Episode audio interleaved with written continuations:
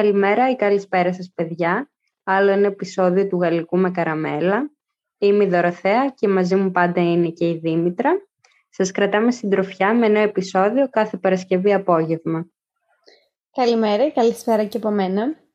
Μπορείτε να μας ακούσετε στο Spotify, στα Apple και στα Google Podcast και βέβαια να μας ακολουθήσετε στο Instagram, γαλλικός 100 παύλα με 100 παύλα καραμέλα για να έχουμε κάθε εβδομάδα updates και διάφορα άλλα τέτοια stories στο Instagram. Και με αυτό μπορούμε να ξεκινήσουμε ξανά με ένα story time. Θέλω να, θέλω να πω ένα story time πάλι. Αρχικά βασικά θέλω να, να αναφερθώ στην προηγούμενη φορά που είπαμε ότι θα δοκιμάζαμε, θα δοκίμαζα εγώ το γαλλικό με αλατισμένη καραμέλα, τη γεύση αυτή, τη salted caramel, γιατί ήμουν στην Ελλάδα το προηγούμενο Σαββατοκύριακο και το βρήκα στο σούπερ μάρκετ και την αγόρασα και ήρθα πίσω στη Γερμανία και μάλιστα το πήγαμε με την φίλη μου, το πήραμε και το πήγαμε στη δουλειά και ήπιαμε όλοι μαζί, δοκιμάσαμε, κάναμε ένα taste review και παιδιά ήταν πολύ νόστιμος. Καταρχάς μυρίζει όλος ο όροφος όταν τον ανοίγεις και τον ε, φτιάχνεις και ήταν τόσο ωραίος Δωροθέα. Ναι. Ήταν, ήταν πολύ νόστιμος. Βέβαια δεν μπορούσα να καταλάβω την αλατισμένη καραμέλα σε σχέση με την άλλη τη μάρκα που παίρνουμε συνήθως. Αλλά ήταν πολύ νόστιμος και σαν καφές. Οπότε άξιζε ο κόπος. Salted caramel. Άρα θα μας πρότεινες να το δοκιμάσουμε. Ναι, άμα βρείτε αλατισμένη καραμέλα σαν γεύση σε γαλλικό, στο σούπερ μάρκετ, ναι, να το δοκιμάσετε. Τέλεια. Και για πες μας το story time σου, που σίγουρα έχεις. Ναι, είναι βλακία βασικά το story time, αλλά θέλω να το μοιραστώ. Τη Δευτέρα, τέλος πάντων τι προάλλε, πήγα και πήρα κάποια πράγματα από έναν φίλο μου που έφευγε από τη Γερμανία και τα έδινε έτσι σε κόσμο. Και μέσα σε αυτά τα πράγματα είναι ένα από αυτό το αποσμητικό χώρο που είναι το αυτόματο που κάνει μέσα ναι. στη μέρα. Το θέμα είναι ότι εγώ δεν είχα ποτέ στο σπίτι σαν πράγμα τέτοιο. Οπότε δεν το έχω συνηθίσει να κάνει Και το πιο αστείο είναι ότι ε, το έφερα και το έφερα επειδή ήρθα αργά το βράδυ και μετά συγκατοικο... δεν είδα τη συγκατοικό μου μέχρι την επόμενη μέρα το βράδυ. Ξέχασα να της πω ότι το είχα εκεί. Και με το που γυρνάω σπίτι το βράδυ, μου λέει, ε, τι είναι αυτό, γιατί με κατατρώμαξε, έτρωγα εκεί αμέριμνη το πρωινό μου και ξαφνικά άκουνα και επειδή το είχα βάλει σε λάθος θέση, από εκεί που καθόταν μπορούσε να την ψεκάσει. Και οπότε άκουσε ένα και ένιωσε να την ψεκάζει ένα άρωμα και κατατρώμαξε. Και εντωμεταξύ, επειδή και εγώ δεν το έχω συνηθίσει, κάθε φορά που κάνει αυτό, νιώθω ένα. Τι συμβαίνει και μέσα στο βράδυ; Δεν ξέρω, εσύ είχες ποτέ τέτοιο φσουτ. Πώς λέγεται, Μωρέ, Όχι, ένα... δεν είχα. Αλλά γενικά θυμάμαι παλαιότερα όταν πήγαινα σε σπίτια φίλων μου, σχεδόν όλοι είχαν και τα ζήλευα πολύ. Ήθελα και εγώ, το βρίσκα πολύ έτσι, wow. δεν ξέρω γιατί. Αλλά ποτέ δεν έχω πάρει εν τέλει. Τέτοιο συγκεκριμένο, παίρνω το σπρέι το κανονικό χώρο που είναι, που εσύ πρέπει να ψεκάσεις. Ναι, και αυτά χρήσιμα είναι. Αυτό ήταν το μικρό μου story time, το καθόλου exciting αυτή την εβδομάδα. Αλλά νομίζω ότι μπορούμε να πάμε στο βασικό θέμα που θέλουμε να συζητήσουμε με τη Δωροθέα όταν είχαμε ξεκινήσει όλες τις ιδέες ε, να, να ξεκινήσουμε το podcast. Είχαμε σκεφτεί κάποια θέματα που θα θέλαμε ας πούμε, να πούμε. Εντάξει, τα υπόλοιπα λίγο μας έρχονται όπως σας συζητάμε. Αλλά ένα από τα βασικά που θέλαμε να συζητήσουμε έτσι πολύ καιρό τώρα ήταν το... Το, το δώσαμε και τίτλο τόσο πολύ, το θέλαμε. Μάθε τέχνη και άστινα. Που θεωρώ ότι είναι πάρα πολύ ενδιαφέρον θέμα, σαν, ε, και σαν έκφραση που την έχουμε. Γιατί θέλω να το συζητήσουμε λίγο, γιατί και οι δυο μας, κυρίως η Δωροθέα, είναι από τους ανθρώπους που θα καταπιαστούν με πράγματα, μπορεί να μην έχουν άμεση σχέση ή κάποια χρησιμότητα άμεσης στη ζωή μας αυτή τη στιγμή. Αλλά νομίζω ότι και ήδη είμαστε τη άποψη ότι, όπως λέει και η παροιμία, μάθε πράγματα και ποτέ δεν ξέρεις που μπορεί να σου που μπορεί να σου είναι χρήσιμα. Δεν ξέρω. Ναι, συμφωνώ απόλυτα. Και πέρα από το ότι μπορεί κάποια στιγμή να αποδειχθούν ως χρήσιμα στη ζωή σου, είναι και ωραίο να ασχολείσαι για τον ελεύθερο χρόνο. Δηλαδή είναι δύο σε ένα, ειδικά τώρα οι δικές μας οι γενιές που είναι κολλημένες με το ίντερνετ, με τα social media κλπ. Με το να ασχολείσαι με μία είτε τέχνη, είτε με μια σχολεία που μπορεί κάτι να σου προσφέρει στο μέλλον, είναι κάτι πολύ θετικό στην καθημερινότητά μας, πιστεύω. Και γενικά, ειδικά τώρα που υπάρχει και το ίντερνετ, το YouTube, μπορείς πάρα πολύ πιο εύκολα να μάθεις μία τέχνη, μία σχολεία και να έχεις και σίγουρα δωρεάν πρόσβαση σε αυτά. Δηλαδή, ναι, το να μάθεις να κάνεις κάτι να είναι δωρεάν, που είναι πάρα πολύ σημαντικό εξίσου. Ναι, αλλά είναι δωρεάν, αλλά πρέπει να, να βάλεις τον εαυτό σου πιο πολύ σε δικασία για να το μάθεις. Γιατί θεωρώ ότι άμα πληρώσεις κάποιον, ας πούμε, για να μάθεις μουσική ή να μάθεις ε, να ράβεις που έχεις, έχει κάποια σεμινάρια ραπτικής και τέτοια. Άμα τα πληρώσεις, νομίζω ότι είναι, είναι βέβαια και στον άνθρωπο, αλλά νομίζω οι περισσότεροι είμαστε άνθρωποι που άμα το πληρώσεις κάτι, λες άντε θα πάω, έδωσε τα χρήματα. Ενώ αν, αν το έχεις τη δυνατότητα να το βλέπεις απλά στο YouTube και να μάθεις μόνος σου, άμα δεν το, δεν, δεν το δουλέψεις όντως και δεν βάλεις τον εαυτό σου, δεν είσαι αρκετά motivated να το κάνεις, δεν θα το κάνεις τόσο εύκολα, θα το ξεκινήσεις και μετά θα το παρατήσεις νομίζω. Ε, πιστεύω σίγουρα αυτό που είπες και εσύ ότι είναι θέμα ανθρώπου. Σίγουρα υπάρχουν πάρα πολλοί άνθρωποι οι οποίοι μπορεί να έχουν ταλέντο σε κάτι, ας πούμε στη ζωγραφική, και να τους αρκούν κάποια βιντεάκια στο YouTube ώστε να εξελιχθούν και να βελτιώσουν τις τεχνικές τους. Και αντίστοιχα υπάρχουν άνθρωποι, π.χ. εγώ, που μπορεί να μου αρέσει η ζωγραφική, μπορεί να είμαι μέτρια, αλλά με τα αντίστοιχα βιντεάκια δεν μπορώ να φτάσω στο level του άλλου. Οπότε εκεί χρειάζονται τα μαθήματα και κάποιος που να ασχολείται πιο εντατικά μαζί μας. Mm, κατάλαβα τι λες, ότι ακόμα και να, και να θέλεις και να είσαι αρκετά motivated να το κάνεις και δωρεάν, μετά από ένα σημείο χρειάζεσαι και, και επαγγελματική ας πούμε βοήθεια και αυτά. ναι, είναι θέμα αντίληψης και θέμα ταλέντου, πιστεύω ναι. εγώ. Και ανάλογα και το τι επιλέγεις να κάνεις εννοείται. Α πούμε αυτό με τη ζωγραφική που λες, όντως ισχύει. Βέβαια, να πω εδώ ότι η Δωρθέ κάνει πολύ ωραία, ε, πολύ ωραία σχέδια. Μου αρέσουν πάρα πολύ. τα κάνει και μάλιστα τι ζωγραφίζεις κιόλας. Πώς, πώς ξεκίνησες, πούμε, να, να ασχολείσαι με αυτό; Γιατί κάνεις αρκετά σχέδια. Ναι.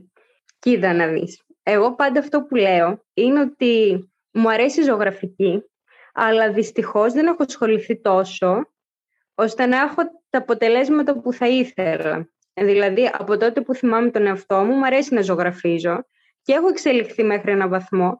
Απλά επειδή ποτέ δεν έχω πάει σε μαθήματα, δεν το έχω εξελίξει, δεν μπορώ να το συνεχίσω μόνη μου. Μόνο αν πάω σε κάποιο τμήμα, πιστεύω, θα δω βελτίωση. Πιο πολύ ξεκίνησα, νομίζω, στην εφηβεία, Πάλι είχα ξεκινήσει και έβλεπα βιντεάκια στο YouTube, έτσι, πώς κάνεις ένα πορτρέτο που ποτέ δεν κατάφερα. ε, και γενικά πώς μπορείς να κάνεις κάποια, ας πούμε, tips για να ζωγραφίσεις πιο ρεαλιστικά λουλούδια, το οτιδήποτε. Κάποια πράγματα μου βγαίνουν, ε, ειδικά τα λουλούδια πιστεύω. Ναι, ισχύει. Ε, μ' αρέσει πάρα πολύ. Αλλά δεν είναι κάτι το οποίο το θεωρώ ότι μάθε τέχνη άστινα. Δηλαδή, όσο και να μου αρέσει να ζωγραφίζω, όσο και να μπορέσω να εξελιχθώ, δεν ξέρω κατά πόσον θα με βοηθήσει ίσως κάποια στιγμή στη ζωή μου ώστε να βιοποριστώ μέσα από αυτό. Γιατί το μάθε τεχνική άστινα σαν έκφραση, κάτι τέτοιο αφήνει να εννοηθεί. Α, εκεί, α, κατάλαβα πώς το λες. Ε, βέβαια, ναι, δεν το είχα σκεφτεί έτσι, γιατί εγώ το έχω πιο ανοιχτό στο μυαλό μου ότι ποτέ δεν ξέρεις. και αυτό που λες εσύ μπορεί να μην βιοποριστεί από τη ζωγραφική, αλλά μπορεί. Δεν ξέρω, κά, κάπου να σου χρησιμεύσει, ας πούμε, να κάνεις σε, σε μια εργασία σου, στη σχολή, οτιδήποτε. Δηλαδή, είναι ένα, μια, ένα skill, ένα, μια ικανότητα, στο πω έτσι, που μπορεί να σου χρησιμεύσει σε, άλλα, σε άλλους τομείς ζωής σου, όχι απαραίτητα για να βιοποριστεί. Εγώ κάπως έτσι το έχω στο μυαλό μου στην έκφραση. Σίγουρα, ε, ναι. σαν έκφραση σε παραπέμπει στο βιοποριστικό ίσως, αλλά δεν ξέρω, μπορούμε να το, μπορούμε να το δούμε ίσως και πιο γενικά. Αλλά εσύ έχεις ε, ε, ασχολήσει και με άλλα πράγματα. Μου κάνει πάντα ναι. πόσα πολλά ε, Ναι, γενικά μου αρέσει να ασχολούμαι με πράγματα, πάρα πολύ έτσι, να μαθαίνω καινούργια πράγματα, να δημιουργώ.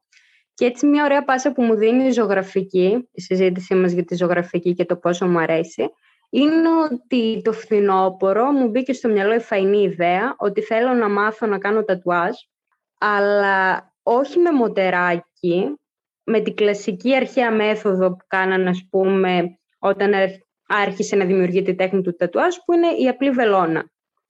Και αυτή η τεχνική λέγεται hand poke.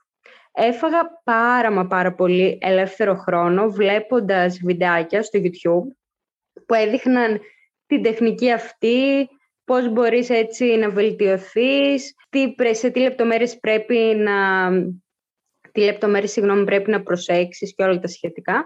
Και μου φαινόταν δύσκολο, αλλά πίστευα ότι μπορώ να ανταπεξέλθω και ότι να βγάλω ένα συμπαθητικό αποτέλεσμα. Παρήγγειλα λοιπόν έτσι το βασικό, μην φανταστείτε κάτι τρελό.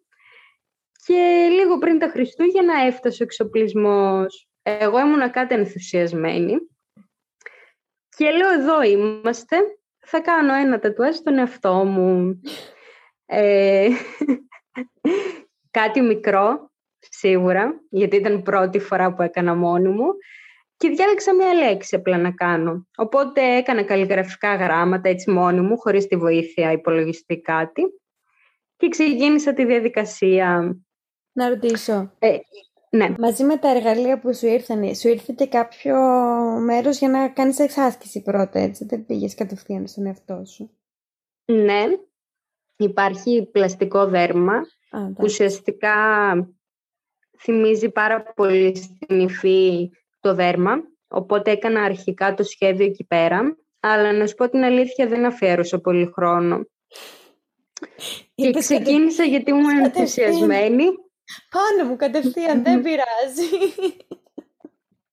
Και γενικά η αλήθεια είναι ότι όσα τατουάζ έχω είναι όλα στα πόδια. Οπότε επέλεξα και αυτό να είναι έτσι χαμηλά, ώστε άμα δεν βγει πολύ πετυχημένο να μπορώ να το κρύψω, ρε παιδί μου. Και παιδιά παραδόξως για πρώτο, OK, okay, βγήκε συμπαθητικό. Σίγουρα δεν είχε καμία σχέση με την πραγματικότητα, επειδή αυτό είναι βελονίτσα και δεν είναι σαν το μοτεράκι που πηγαίνει με μηχανισμό γρήγορα. Πρέπει εσύ να κάνεις τσούκου, τσούκου, τσούκου κάθε τελεία και σίγουρα δεν πρέπει να υπάρχει κενό μεταξύ των τελειών αυτών που δημιουργούν το γράμμα. Εμένα σίγουρα έχει κάποιες τελίτσες έτσι κενές. Δηλαδή η λέξη από μακριά φαίνεται καθαρά, αλλά όσο πλησιάζει πιο κοντά στο τετουάζ βλέπεις ότι έχει ρε παιδί μου κάποια θεματάκια. Και αυτό που ε, η αλήθεια είναι ότι επειδή πρέπει να το περάσεις πολλές φορές για να μπει η μελάνη μέσα στο δέρμα. Ωραία. Mm-hmm. Ουσιαστικά και όλη η τεχνική αυτή είναι διαφορετική από το μοτεράκι γιατί το μελάνι μπαίνει μέσα στον πόρο του δέρματος ενώ το μοτεράκι σκίζει το δέρμα και βάζει μέσα το μελάνι. Άρα το μοτεράκι είναι πιο επεμβατικό. Ναι, έτσι έχω διαβάσει Εννοείται δεν είμαι ειδική, μπορείτε όποιος ενδιαφέρεται έτσι να, να το ψάξει, αλλά ό,τι έχω διαβάσει λέει ότι ναι, ουσιαστικά πιο συχνά πλέον προτείνουν αυτή τη μέθοδο του hand poke για το λόγο ότι επουλώνεται και πολύ πιο εύκολα σαν γρατσουνιά, όχι σαν πληγή. Και πάλι όμως σας λέω ότι αυτά διάβασα, δεν ξέρω, δεν έχω συζητήσει με κάποιον επαγγελματία. Ναι, εντάξει, ναι. Και σαν διάρκεια, ας πούμε, είναι το ίδιο ή το, το μοτεράκι θεωρητικά κρατάει περισσότερο; Το μοτεράκι είναι πολύ πιο γρήγορο. Αυτό είναι πολύ πιο χρονοβόρο. Εμένα δηλαδή για να, για να κάνω μια λέξη μου πήρε σίγουρα δυόμιση ώρες, τρεις. Και σίγουρα μάτωσε και λίγο. Δηλαδή μετά από το δεύτερο πέρασμα της λέξης, γιατί το παίρνας δεύτερη, τρίτη, τέταρτη για να μείνει το μελάνι, ε, ένιωθε λίγο σαν να έχει κουραστεί το δέρμα μου και να πονάει και ένιωθε έτσι και ένα ελαφρύ φούσκωμα. Οπότε σε αυτή τη φάση της ζωής μου θέλω έτσι να ασχοληθώ λίγο με αυτό, να κάνω και κάποια άλλα μικρά σχέδια και θα ήθελα να το βελτιώσω μέχρι ένα βαθμό, ώστε να έχω κάποιες γνώσεις και να είμαι σε θέση να κάνω κάτι μικρό και απλό, όχι κάτι τρελό σε τεχνική. Αυτό τώρα για αυτή τη φάση της ζωής μου. Εσύ σε αυτή τη φάση που είσαι, μαθαίνεις κάτι έτσι που μπορεί να θεωρηθεί μάθημα τέχνη άστινα; Η αλήθεια είναι πως ναι. δεν είμαι πολύ πετυχημένη σε αυτή την τέχνη και δεν νομίζω να την μάθω ποτέ για να την αφήσω κιόλας. Αλλά η αλήθεια είναι ότι πάλι από βιντεάκι και TikTok μου μπήκε στο μυαλό ότι μπορώ, θα μπορούσα πολύ εύκολα να φτιάχνω τα νύχια μου μόνη μου στο σπίτι. Και αυτό ξεκίνησε γιατί γενικά εμένα μου, αρέ... μου άρεσε από πιο παλιά να τα βάφω και να πηγαίνω και να τα κάνω είμαι μόνη μου και τέτοια. Αλλά μετά που μετακόμισα εδώ έδανε και ακριβά και δύσκολα βρίσκεις, οπότε δεν τα κάνω πια και επειδή είμαι στο εργαστήριο όλη την ώρα βγάλε γάντια, βάλε γάντια, πλύνε χέρια και όλα αυτά, οι απλές όζες σε δύο μέρες πάνε. Πάρα πολύ, έχω ψάξει ναι. και τις απλές όζες και όλα αυτά. Και αποφάσισα ότι θα, γιατί όχι, θα μπορούσα να κάνω τζέλ στο σπίτι μόνη μου. Τζέλ εννοώ είμαι μόνη μου, όχι το χτιστό. Και βρήκα μια TikToker η οποία έλεγε τα βίντεο της είναι πώς θα φτιάξετε ε, νύχια εύκολα στο σπίτι τζέλ. Και το θέμα είναι ότι τα, τα δείχνει τόσο aesthetic και τόσο ωραία που λες εντάξει ρε φίλε μπορώ. Οπότε πήγα και αγόρασα. Γενικά από τότε που άρχισα να δουλεύω, ε, κάνω κάτι τέτοια περίεργα δώρα στον εαυτό μου, λέω εντάξει, το κάνεις αυτό εδώ. Πήγα και αγόρασα φουρνάκι για τζελ, τζελ ε, όζες. Και επίσης αυτό που έκανα, επειδή αυτή προτείνει να βάζεις αυτά τα ψεύτικα νύχια, τα πλαστικά από πάνω, mm-hmm. ώστε να κρατάνε, να μην ε, χαλάσει το δικό σου νύχια και να κρατάνε πιο πολλά. Τέλος πάντων, να μην σας λέω λεπτομέρειες. Οπότε πήρα και αυτά και ξεκίνησα να τα κάνω. Εντάξει, τα πρώτε δύο προσπάθειε ήταν αποτυχία ξεκάθαρα σε δύο μέρες. Μου πήραν τρεις ώρες να τα φτιάξω και σε δύο μέρες βγήκανε. Αλλά η τρίτη φορά που τα έκανα, μπορώ να πω ότι μείνανε λίγο παραπάνω. Θέλω, δηλαδή, μπορώ να πω ότι βελτιώνομαι σιγά σιγά. Αλλά θέλω να αφιερώνω, πρέπει να αφιερώνω πολύ χρόνο. Α πούμε, θέλει τουλάχιστον ένα δύο ώρο για να τα τελειώσω τα νύχια. Και άμα δεν έχω, ας πούμε, την Κυριακή που έχω πιο πολύ χρόνο, δεν θα κάτσω να ασχοληθώ μέσα στη βδομάδα. Οπότε είναι και λίγο αυτό που σου έλεγα πριν, ότι άμα δεν έχεις το motivation, ακόμα και δωρεάν να στα έχουν, γιατί από, από YouTube και από αυτά κάθομαι και βλέπω κι εγώ. Άμα δεν πας, ας πούμε, σε μια σχόλη και αυτά, δεν το μαθαίνεις τόσο εύκολα. Και εκεί θα σου δείξουν και πιο πολλά tips και αυτά. Παρ' όλα αυτά, εντάξει, είμαι, είμαι λίγο αισιόδοξη. Εσύ μου ζήτησε ήδη να σου φτιάξω τα νύχια. Ναι. Είσαι και εσύ πολύ αισιόδοξη. Εγώ ξέρω ότι πάντα δεν έχω θέμα να πειραματίζονται πάνω μου είτε σε μαλλιά είτε σε νύχια, οπότε εντάξει. Και να μην ήταν πετυχημένη προσπάθεια, σιγά το πλήγμα. Δηλαδή, απλά δεν θα είχα πετυχημένα νύχια για λίγες μέρες. Ε, ναι, αλλά εντάξει, είναι και τρεις ώρες δουλειά. Άμα δεν είναι πετυχημένο, κρίμα είναι μετά. Εντάξει, αλλά έτσι θα μάθεις. Σίγουρα. Ναι. Δηλαδή, εγώ ακόμα ένα παράδειγμα είναι ότι μέσα από βιντεάκια του YouTube έμαθα να κάνω πλεξουδάκια με συνθετικό μαλλί. Να πω εδώ ότι ε, έχεις φοβερό ταλέντο σε αυτό. δηλαδή, δεν μπορώ να σας περιγράψω πόσο σφιχτά τα κάνει αυτά τα πλεξουδάκια. Δηλαδή, είναι σαν... Δεν ξέρω πώς το κάνεις, αλήθεια. Δεν μπορώ να καταλάβω πώς το κάνεις. Πάντα προσπαθώ να παρατηρήσω την τεχνική σου, δεν με αντιλαμβάνομαι πώς. Και είμαι άτομο που κάνω στα μαλλιά μου πλεξούδες γαλλικές και τέτοια, πολύ, πολύ πολλά χρόνια. Ποτέ δεν έχω καταφέρει να τις κάνω τόσο σφιχτές, ούτε σε μένα και ειδικά ούτε στου άλλους. Και φίλε, είναι φοβερό. Πώς το... δηλαδή, θυμάμαι που ναι. έβλεπε σε κάποια φάση κάτι tutorial από κάτι ρωσίδες. Ναι, και δεν καταλάβαινα τι έλεγαν, απλά έβλεπα την τεχνική πώς δουλεύαν τα χέρια τους και το μαλλί και ουσιαστικά μέσα από τα βιντεάκια έμαθα να κάνω και γαλλικές Ολλανδικές και ράστα και αυτό που θέλω να πω έτσι και παίρνω πάσα από τα νύχια είναι ότι την πρώτη φορά που πήγα να τα κάνω σε άτομο δεν ήταν καμία σχέση με τα βιντεάκια. Δηλαδή προσπαθούσα και αυτά που είχα δει δεν μου βγαίνανε. Ναι. ναι. Νομίζω ότι εγώ ήμουν ένα από τα πρώτα σου πειραματόζωα. Σίγουρα, σίγουρα. Εσύ και το αγόρι μου. Εσύ οι δύο. Και ναι, ήταν έτσι λίγο δύσκολο στην αρχή, αλλά τσούκου τσούκου μετά έτσι με αρκετή εξάσκηση και θέληση. Δηλαδή, όταν είχα ελεύθερο χρόνο έβαζα βιντεάκια, έβλεπα και έπαιρνα συνθετικό μαλλί και έπλεκα το δικό μου το μαλλί. Δηλαδή με αυτά που έβλεπα προσπαθούσα να κάνω εξάσκηση πάνω μου.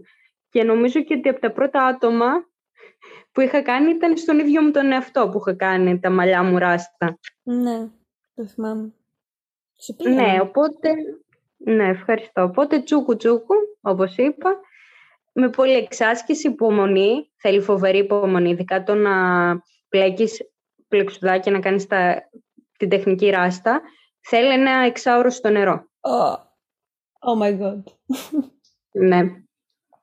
Πω, πω δεν πιάνουν τα χέρια σου. Ναι, τα χέρια, η πλάτη, τα πόδια.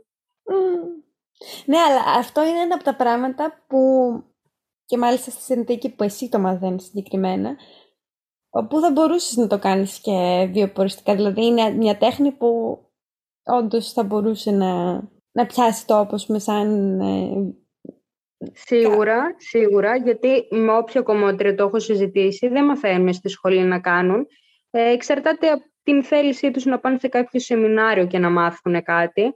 Καλά, καλά δεν μαθαίνουν να κάνουν τα γαλλικές και ολλανδικές πλεξούδες, ας πούμε, που είναι ναι. κάτι έτσι πιο συνηθισμένο.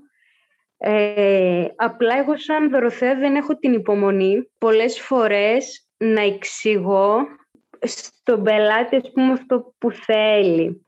Βασικά αυτό που θέλω να πω είναι ότι επειδή δεν έχω ακριβώς τις κατάλληλες γνώσεις, επειδή το έχω μάθει από μόνη μου, από τα βιντεάκια, όταν μου ζητούσαν πολλοί άνθρωποι συγκεκριμένες πληροφορίες για το πώς θα γίνει το μαλλί τους και τέτοιες λεπτομέρειες, δεν ήμουν σε θέση να τους εξηγήσω, γιατί δεν είχα τις γνώσεις και την κατάλληλη Οπότε αυτό με κούραζε και σε Δωροθέα αποφάσισα να μην ασχοληθώ περαιτέρω. Δηλαδή, σε αυτή τη φάση να, να ασχολούμαι βιοποριστικά με αυτό. Ναι, ναι, βέβαια, δεν το σου λέω σε αυτή τη φάση, αλλά είναι, ένα, είναι ένα, μια ικανότητα, μια τεχνική που δεν την ξεχνάς πολύ εύκολα. Δηλαδή, μπορείς στο μέλλον να πεις, ας πάω σε ένα σεμινάριο να ξέρω και πιο επαγγελματικά, στο πω έτσι, πώς γίνεται και μετά, επειδή το ταλέντο και το χέρι το έχεις, θα μπορούσες να το κάνεις αυτό σαν έξτρα εισόδημα ή κάτι. Δεν είναι... Θεωρώ ότι θα μπορούσες να το κάνεις αυτό και εκεί θέλω να το κολλήσω ότι είναι στο θέμα μας μάθει τέχνη και άστινο. Ναι, θα με ενδιαφέρε πάρα πολύ να πάω σε κάποιο σεμινάριο. Απλά όσες φορές το έχω ψάξει είναι πάρα πολύ ακριβά αυτά τα σεμινάρια. Οπότε ίσως μελλοντικά κάποια στιγμή έτσι πάρω απόφαση και ασχοληθώ λίγο πιο επαγγελματικά ή με επαγγελματικές βλέψεις πάνω σε αυτό το θέμα. Να πω εδώ ότι δορθαίνει πολυεργαλείο και ασχολείται και με κοσμήμα. Φτιάχνει πάρα πολύ ωραία, ε, πώς το λένε αυτή η κόμπη, μακραμέ; Μακραμέ. Μακραμέ. Πω, πω. Και αυτό το έμαθες από YouTube, δεν είναι ότι... Ναι, ναι, κανένας δεν μου το έδειξε, το έμαθα από το YouTube. Ήθελα συγκεκριμένα να μάθω να κάνω βραχιολάκια μακραμέ, γιατί μου άρεσε πάρα πολύ έτσι η τεχνική αυτή. Εκεί πάλι έτσι με αρκετές ώρες μέχρι να βρω το κατάλληλο βίντεο που τα εξηγεί καλύτερα, με πολλή προσπάθεια στο να το μάθω και να το κάνω, έφτασε σε ένα πάλι συμπαθητικό level. Δηλαδή και, αυτό είναι κάτι που είναι πολύ δημιουργικό και είναι μια τέχνη που θα μπορούσε να χρησιμοποιηθεί, να σου χρησιμεύσει ας πούμε και ξανά πιο μετά. Τώρα, τώρα μου θύμισες που είπες ε, tutorial. Δεν ξέρω, μου ήρθε φλασιά ότι έχω, ασχολούμαι και στο, στο Λύκειο με τα νύχια μου πολύ. Εκεί το θυμάμαι. Εκεί στην Τελικίου, από τις Πανελλήνιες που παθαίνεις ένα ψυχολογικό, εμένα η, η εκτόνωσή μου ήταν στο να φτιάχνω νύχια. Είχα βάλει τη μαμά μου να μου αγοράσει και κάτι από το Amazon. Και τότε δεν ήταν τόσο εύκολο το Amazon όπως είναι τώρα. Τι είχα βάλει να έρθει από την Αμερική, ούτε καν θυμάμαι, κάτι ε, για τα νύχια εργαλεία. Και είχα, είχα αρκετή εξέλιξη. Βέβαια τότε με απλές σώζε δούλευα, αλλά έτσι περνούσα ώρες στο YouTube όταν δεν διάβαζα να μαθαίνω τσίκι τσίκι. Είναι πολύ της υπομονής αυτά τα πράγματα. Μπορώ να ναι. πω ότι μπορώ, ας πούμε, τα νύχια μου τα δικά μου να τα φτιάξω. Μια αλφα, αλφα τέχνη, ας πούμε, τώρα. Αλλιώς, α, μην πάμε μακριά. Θεωρώ, δεν ξέρω αν συμφωνείς μαζί μου, θεωρώ ότι επίσης τέχνη είναι και το podcast. Εντάξει, όχι τέχνη, τέχνη, ουχου, τη high τέχνη που κάνουμε, αλλά είναι ένα πράγμα, ας πούμε, να μαθαίνουμε μεταξύ μας πώς να μιλάμε πιο καλά, ας πούμε, για να μπορούμε να... Σωστό, ναι. Δεν το είχα σκεφτεί, αλλά σίγουρα ισχύει. Και όχι μόνο αυτό, και ας πούμε εγώ που κάνω και ασχολούμαι και λίγο με το edit και όλα αυτά, έχω μάθει πόσα πράγματα για το editing, για το πώς ε, γίνεται όλο αυτό. Και εκτός από τα πράγματα που μαθαίνεις, είναι θεωρώ και κάτι έτσι δημιουργικό που κάνουμε και περνάμε καλά, που θα το έβαζα στην τέχνη. Ναι, συμφωνώ full, γιατί από τη στιγμή και όλος που είναι αυτό που είπες κάτι δημιουργικό, που μας βγάζει και από τη ρουτίνα μας, της καθημερινότητας, είναι σίγουρα κάτι με μεγάλο συν. Ναι, γενικά θεωρώ ότι αρκετοί άνθρωποι το έχουν αυτό πάντως που συζητάμε εμείς τόση ώρα που εντάξει κά, κάποιοι δεν είμαστε πολύ εργαλεία σαν εσένα. Σιγά. Αλλά νομίζω αρκετοί άνθρωποι έτσι ασχολούνται. Ας πούμε, ξέρω, έχω μια φίλη που έμαθε τώρα μέσα στην καραντίνα ε, αυτό το κροσέ, ξέρεις τι είναι, είναι αυτό το που έχει το βελονάκι, το βελονάκι αυτό λέγεται, που έχει σε μια την κλωστή και ένα βελονάκι και έτσι πράβει κασκόλ, μολυβοθήκες, ε, σκουφιά, τζακέτες, έχει ράψει άπειρα πράγματα, κάτι τέλεια κουκλάκια. Ή έχω μια, άλλη φίλη, έχω μια άλλη φίλη που κάνει πολύ ωραία, ζωγραφίζει πολύ ωραία κάρτες, δηλαδή όταν έχουμε μια αποφύτιση ή κάτι γενέθλια, κάνει στο χέρι, ζωγραφίζει όλες τις κάρτες και είναι παιδιά υπέροχες, είναι σαν δεν ξέρω πώς τα σκέφτεται αυτά. Είναι πάρα πολύ όμορφες κάρτες και έχει αυτό το ταλέντο στο να ζωγραφίζει και να γράφει καλλιγραφικά και όλα αυτά. Είναι πάρα πολύ όμορφα αυτά που φτιάχνει. Και θεωρώ ότι και αυτό είναι μια τέχνη που κάθεσαι τη μαθαίνεις και μετά μπορεί να σου χρειαστεί κάποια στιγμή για να.